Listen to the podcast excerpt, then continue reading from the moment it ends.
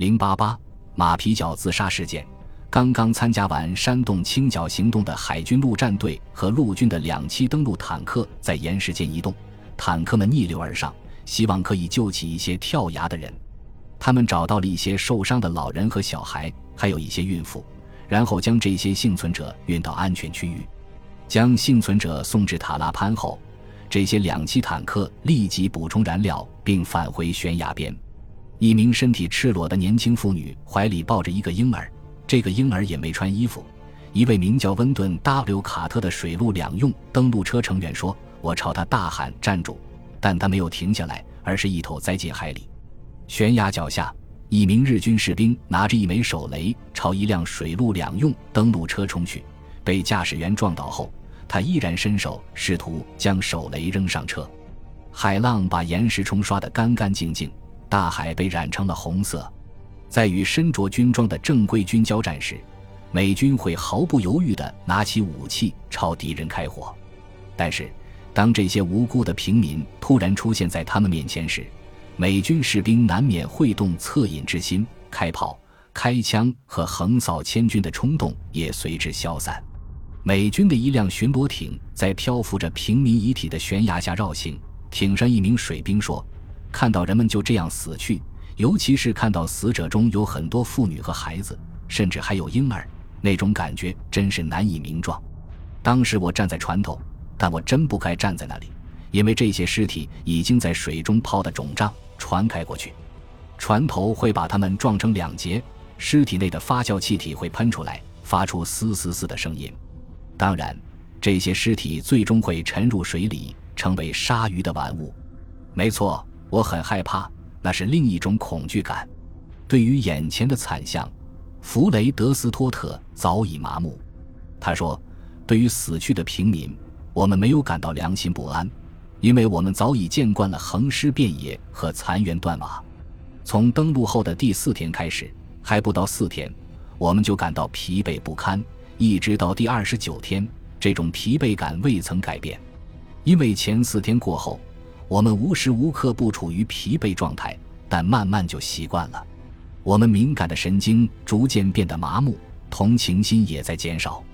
即便是最亲密的战友牺牲了，我们也很少表现出悲伤。在身体压力有所缓解后，也许我们会为失去战友感到难过，也会增添几分对敌人的仇恨。事实上，在整个战斗过程中，无论何时。每当杀死一名敌军士兵，我们都会觉得满足。从本质上说，这段时间我们一直在干体力活，这中间也付出了勇气，体验了恐惧、愤怒和残酷。在美国国内，社论作者们看到马皮角跳崖事件报告后，便仓促间得出了定论。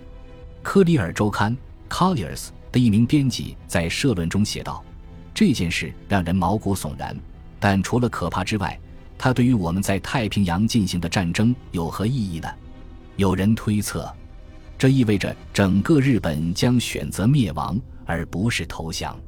因此，在认定他们真正投降之前，我们应该把日本鬼子全部消灭掉。不过，持这种看法的人不多。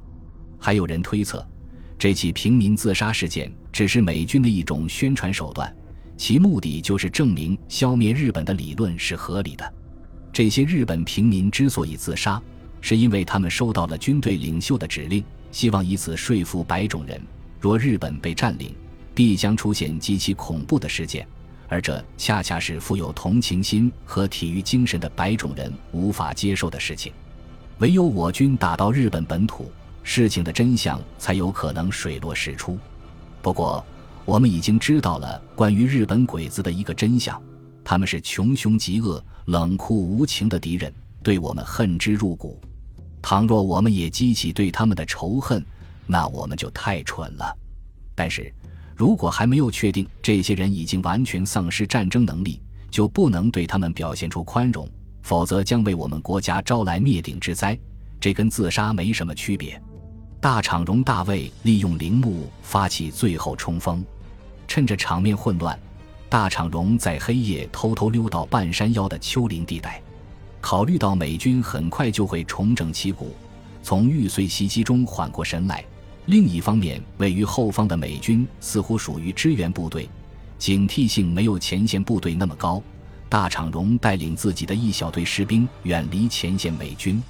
大场荣、板野中尉和他们的队伍一直留在山脊高处，因为美军主要集中在山谷中。在他们后方，也就是色班岛北部，照明弹照亮夜空，顺着亮光，他们能看到美军的营房和军车，甚至偶尔能看到哨岗。而他们要做的是尽量避免被美军哨兵发现。七月八日上午十点。在距离加拉班大约两英里的半山丛林里，大场荣被板野中尉唤醒。板野汇报说，下面山谷里有人在说话。于是大场荣派出一队侦察兵前去查探。侦察兵回来报告说，那些人是日本兵。大场荣下山去见他们，发现这些士兵虽然食物充足，但士气低落。他们是山炮团的残兵。美军向北推进的时候，他们被落在身后。大场荣找到一名头上缠着绷带的少佐，这名少佐称这支炮兵部队一直处于待命状态。大场荣说自己手下有一小队人马，不知道是否可以加入炮兵团。少佐让他跟大佐谈，他告诉大场荣，沿着山坡往上走，那里有个山洞，里面就是大佐的指挥部。没走几步，大场荣、板野和他们的小分队就看到一名准尉正跪在地上就餐。他用餐的姿势相当有礼节，似乎与当下的环境格格不入。用完餐后，这名准尉起身往树林里走去。过了一会儿，树林里传来一声枪响。大场荣也想过效仿这个人的做法，但他转念一想：如果我轻生的话，板野和其他人怎么办？对下属的担心让大场荣断了自杀的念头。炮兵依赖大炮，没有大炮的话，他们的战斗力就会锐减。所以，大场荣决定在炮兵部队附近扎营，但要保持自己这一小队人马的独立性。突然，大场荣听到一个刺耳的声音从聚集在半山腰的炮兵队伍中间传过来：“喂！”有个人朝大场荣叫道，语气中带有些许不快。叫大场荣的是一名留着黑胡子、体格粗壮的士兵，他朝大场荣走过来，跟他要了支香烟。大场荣看着这位面无表情的士兵，心想：也许他患有战斗疲劳症。大场荣拿出一包香烟，抽出一根递给他，看着他转身离开。板野问大场荣：怎么可以容忍这种傲慢无礼的态度？大场荣则问他是否留意到这人额头上的纹身。通过这些纹身，大场荣猜测他不是一名普通的士兵，而是黑帮成员。他名叫觉内，即使在正常情形下。这种人也不会对长官毕恭毕敬。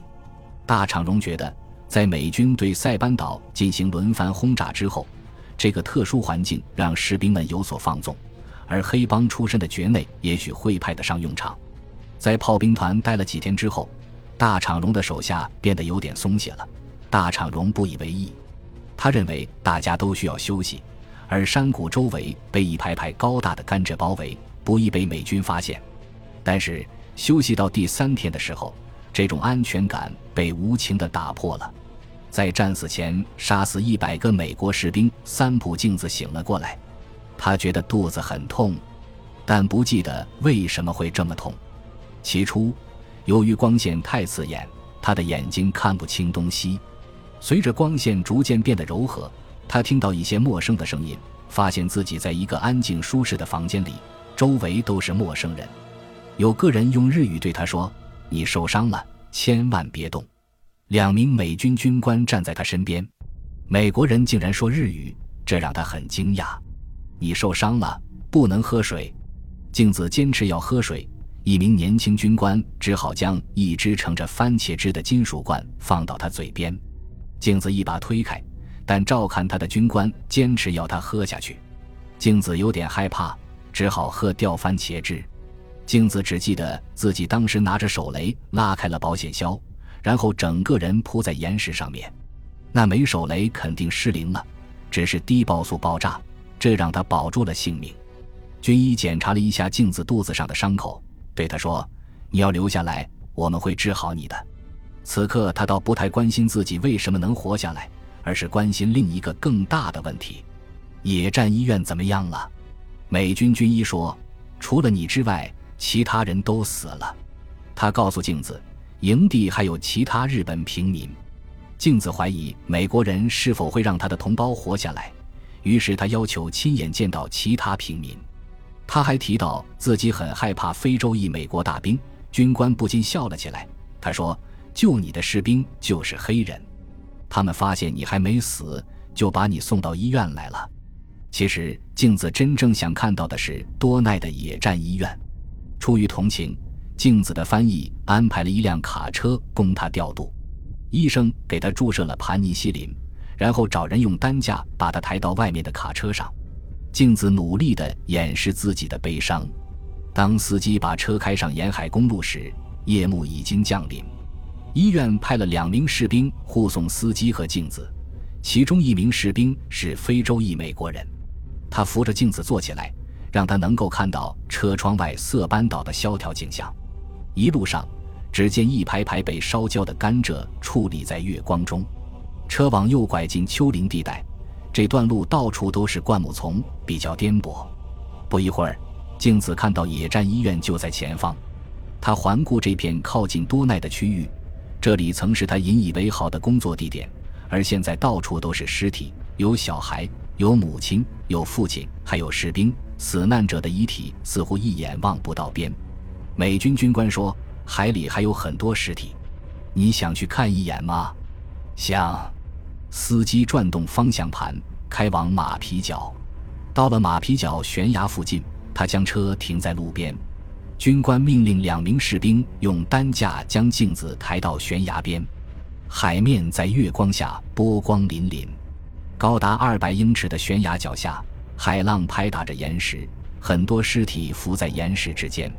镜子觉得都是妇女和小孩的尸体，他低头看着，一脸茫然，觉得这一幕无比恐怖，令人欲哭无泪。军官轻轻拍了拍镜子的肩膀。对他说：“我们回去吧。”两名士兵又用担架将他抬回卡车，伴随着引擎的启动声，卡车驶离悬崖。镜子抬头看着月亮，月光洒满大地。军官满眼诚恳地问镜子：“日本人为什么要这样自杀呢？”对镜子来说，这个问题尚无真正的答案，就像他还没有适应这一切一样。本集播放完毕。感谢您的收听，喜欢请订阅加关注，主页有更多精彩内容。